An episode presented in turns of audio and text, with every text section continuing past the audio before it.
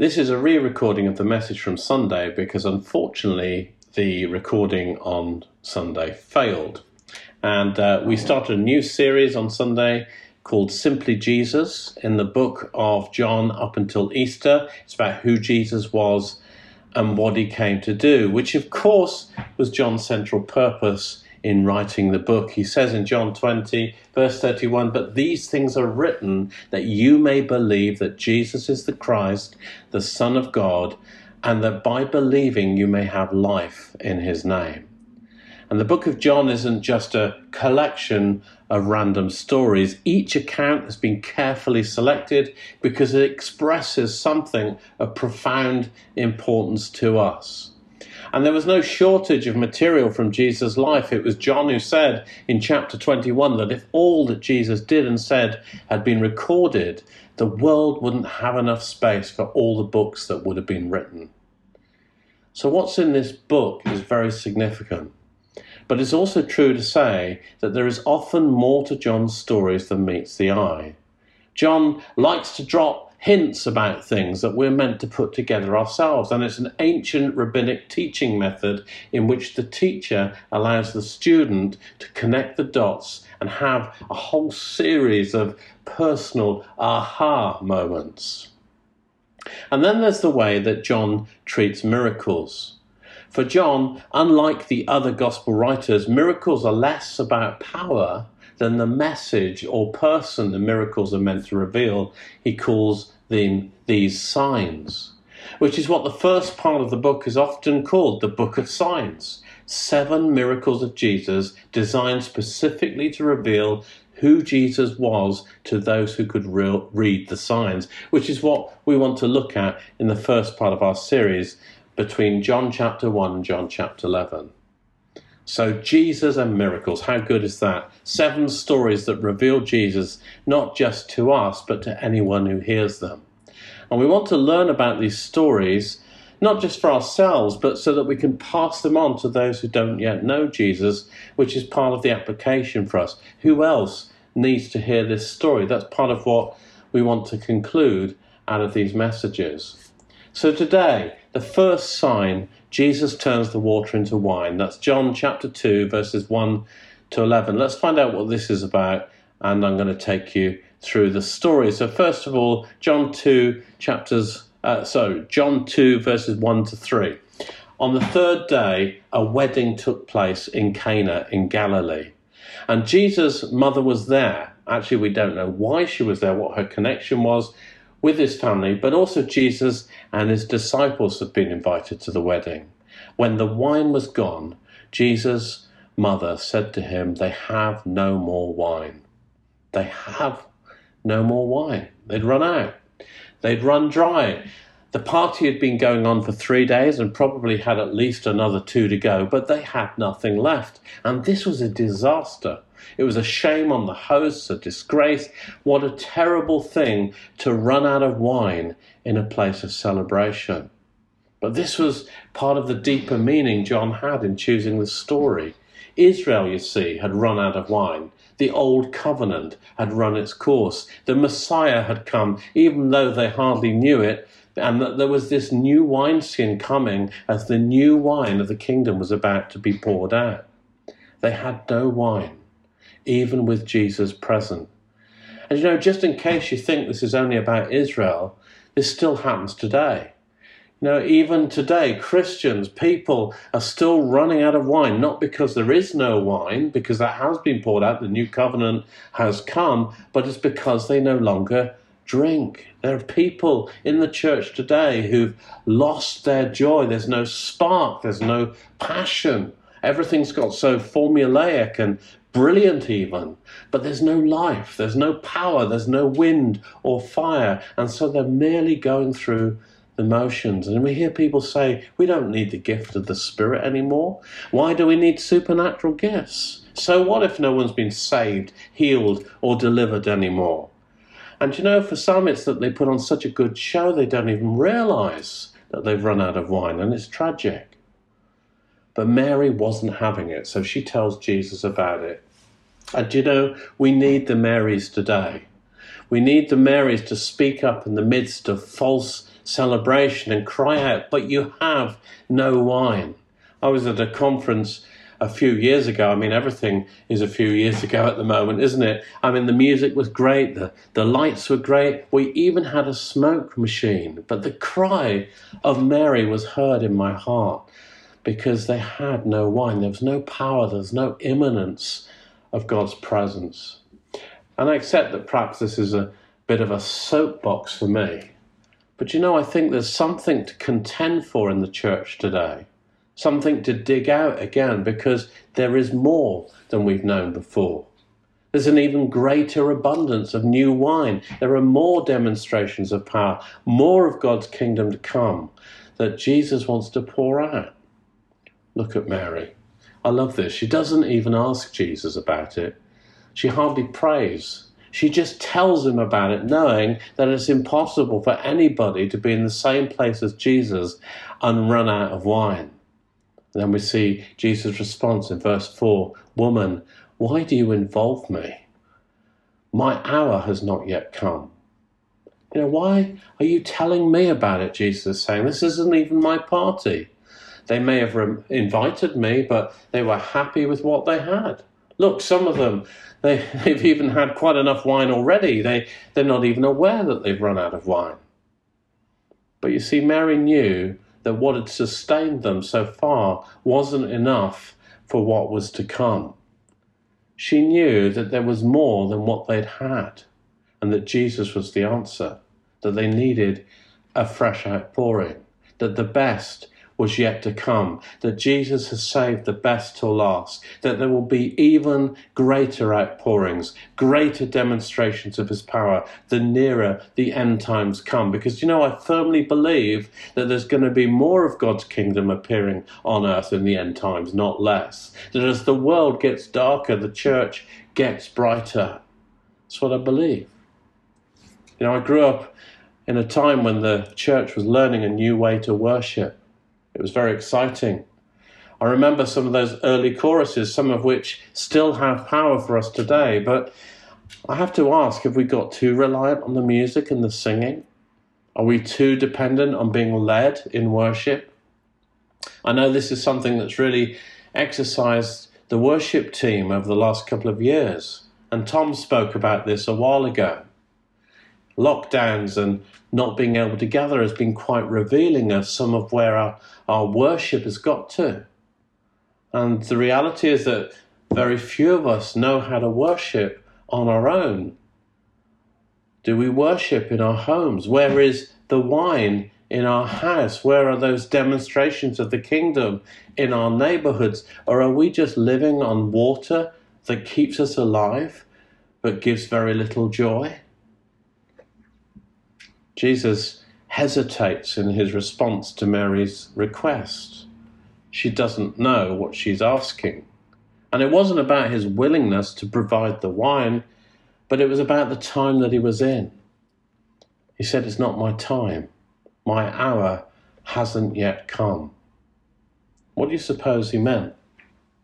Because although the passage doesn't say, when Jesus, Jesus uses this phrase elsewhere, it's about the cross. It's about the price that he would need to pay for the wine that was to be poured out in his blood. The wine, of course, a metaphor that Jesus understood, a metaphor he used when he broke bread and drank wine with his disciples and explained it to them. And he said that this cup is the new covenant in my blood. Do this whenever you drink it in remembrance of me. Jesus' blood poured out for a new covenant between God and man through his death on the cross so that his kingdom could come. This wasn't that time. It wasn't that time. and so his response to Mary seems corrective. And yet, look at Mary. Without missing a beat, she turns to the servants and says to them, Do whatever he tells you to do. Verse 5. Do whatever he tells you. And as one commentator points out, Mary approaches Jesus as his mother, as if to tell him what to do, and is reproached. She responds as a believer, and her faith is honored. But you know, I'm curious. How did Mary know that Jesus could turn the water into wine? Had he been practicing? You know, pots everywhere with various attempts from vinegar that didn't quite work out to quite a decent Merlot that Mary was putting aside for a Sunday lunch.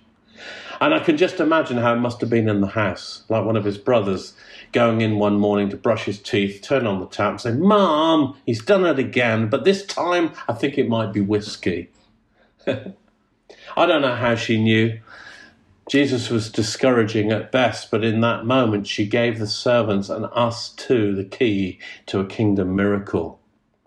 Do whatever he says. Don't question.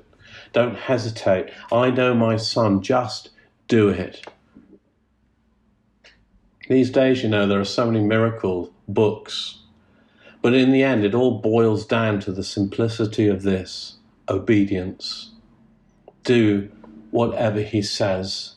Be close enough and intimate with him to hear and do what he tells you to do.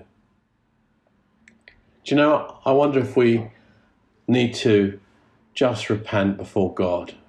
Have we been obedient to him? Can we just pray together for a moment and maybe just put your hand on your heart and say, Lord, Father, forgive my rebellious heart. Father, forgive us for ignoring your prompts.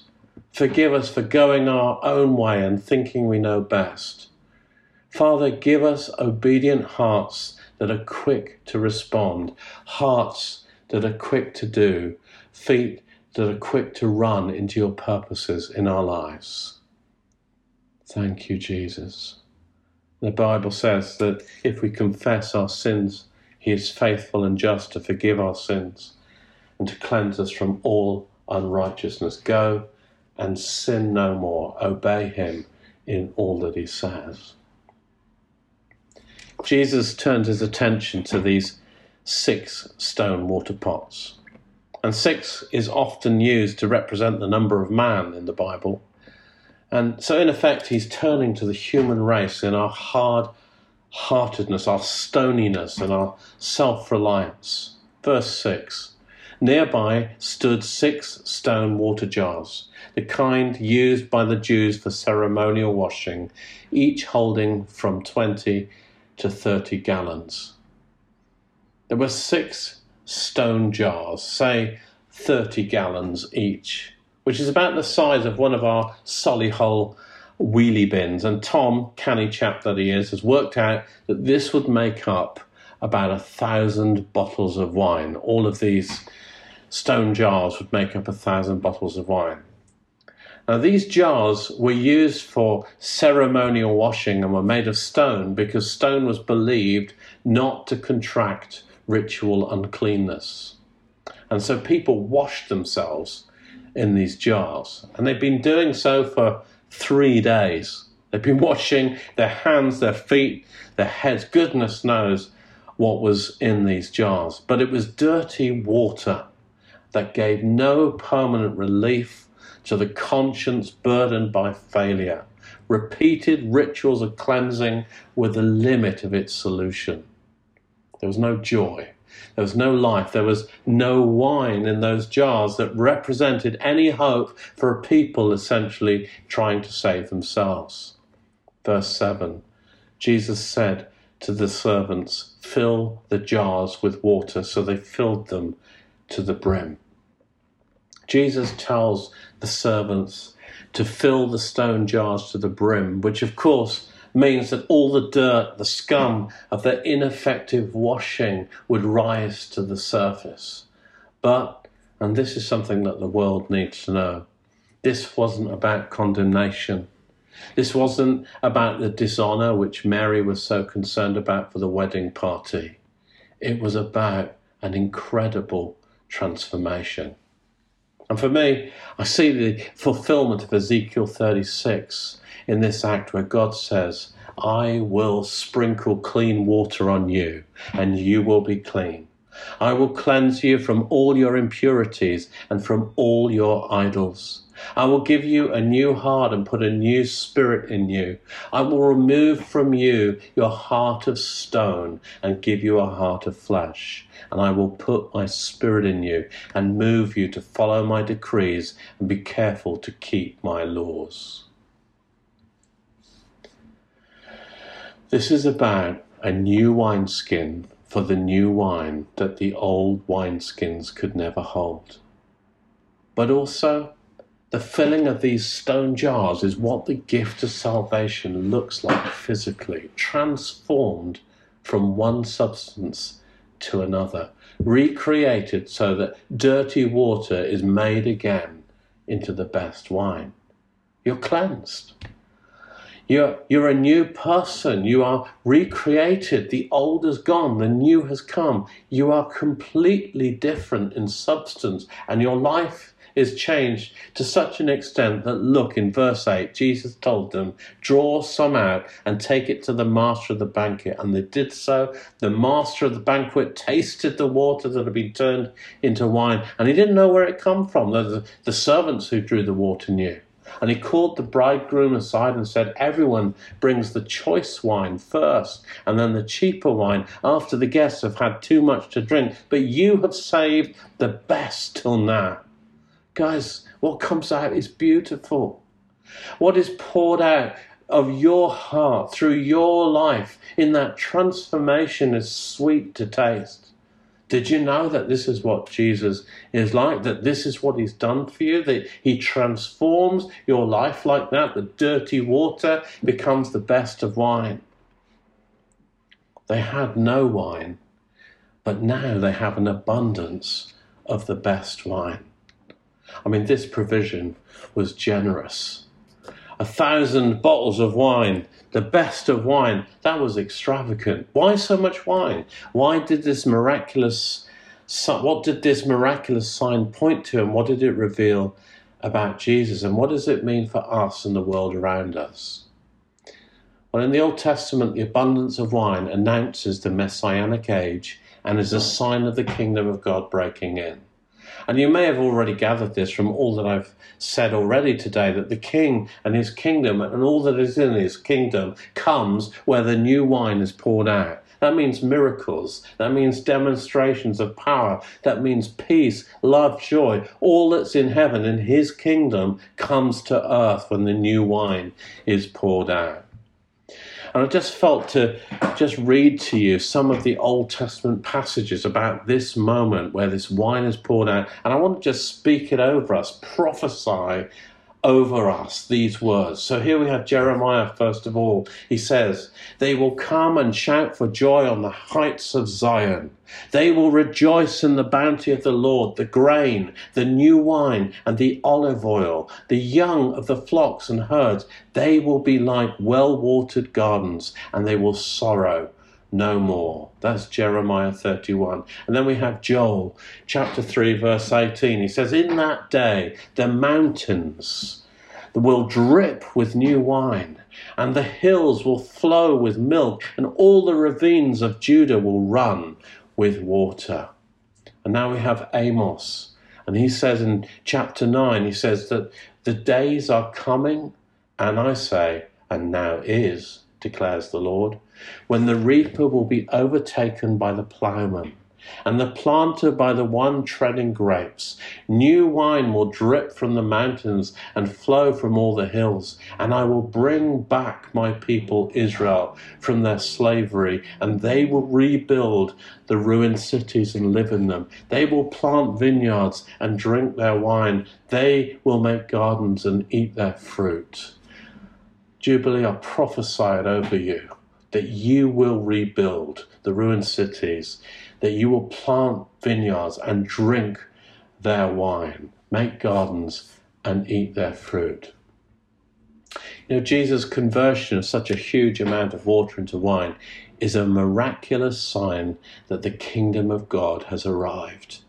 God Himself has drawn near in this in this personal ministry of Jesus and the fulfillment of the promises of an abundance of blessing and joy was beginning to be fulfilled at that moment and now is it continues they'd run out of wine They had no wine, but now they had so much wine, they didn't know what to do with it. So, if you've got any wine?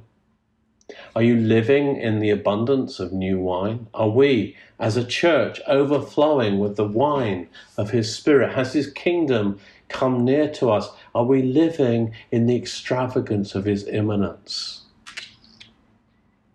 There's so many things that I could say about what this passage means and about Jesus that uh, that many of us may have even missed, and I could probably go on. But the most significant thing that it reveals to us about Jesus is how it concludes that the best is now.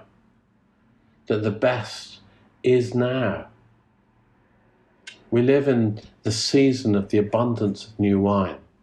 There is more. We've hardly begun to see anything yet. The river gets deeper the further we go. The wine gets better the more that we drink. You know, guys, your early experiences of the Spirit are not the best, they're just the start. The power increases, it doesn't diminish. The stone pots of ritual and religious observance have been smashed. The new life, the new wineskin, the new wine has been provided. Jesus has done it all, and there is even more. Whatever he says, do it the further we go, the greater miracles we will see. Did you know that the best is now, but is always yet to come? Have you got any wine? When did you last drink? Are you still pursuing God? Are you thirsty for more? What are you living off? Is there any wine in the house? And do you want more? It's not acceptable or necessary to run out of wine when Jesus is here. There's an abundance of provision that we get to carry out. The wine is poured out through us wherever we are, and the joy is infectious.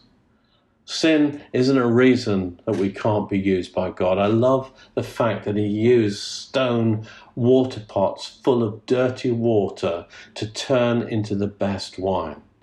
Do you know that he's the ultimate recycler? He uses everything, even the failures of our lives. The only thing that disqualifies us is when we have no wine. So let me ask you have you forgotten how to drink? Come and drink. Come and experience the kingdom's power, and he will break out over you. Amen.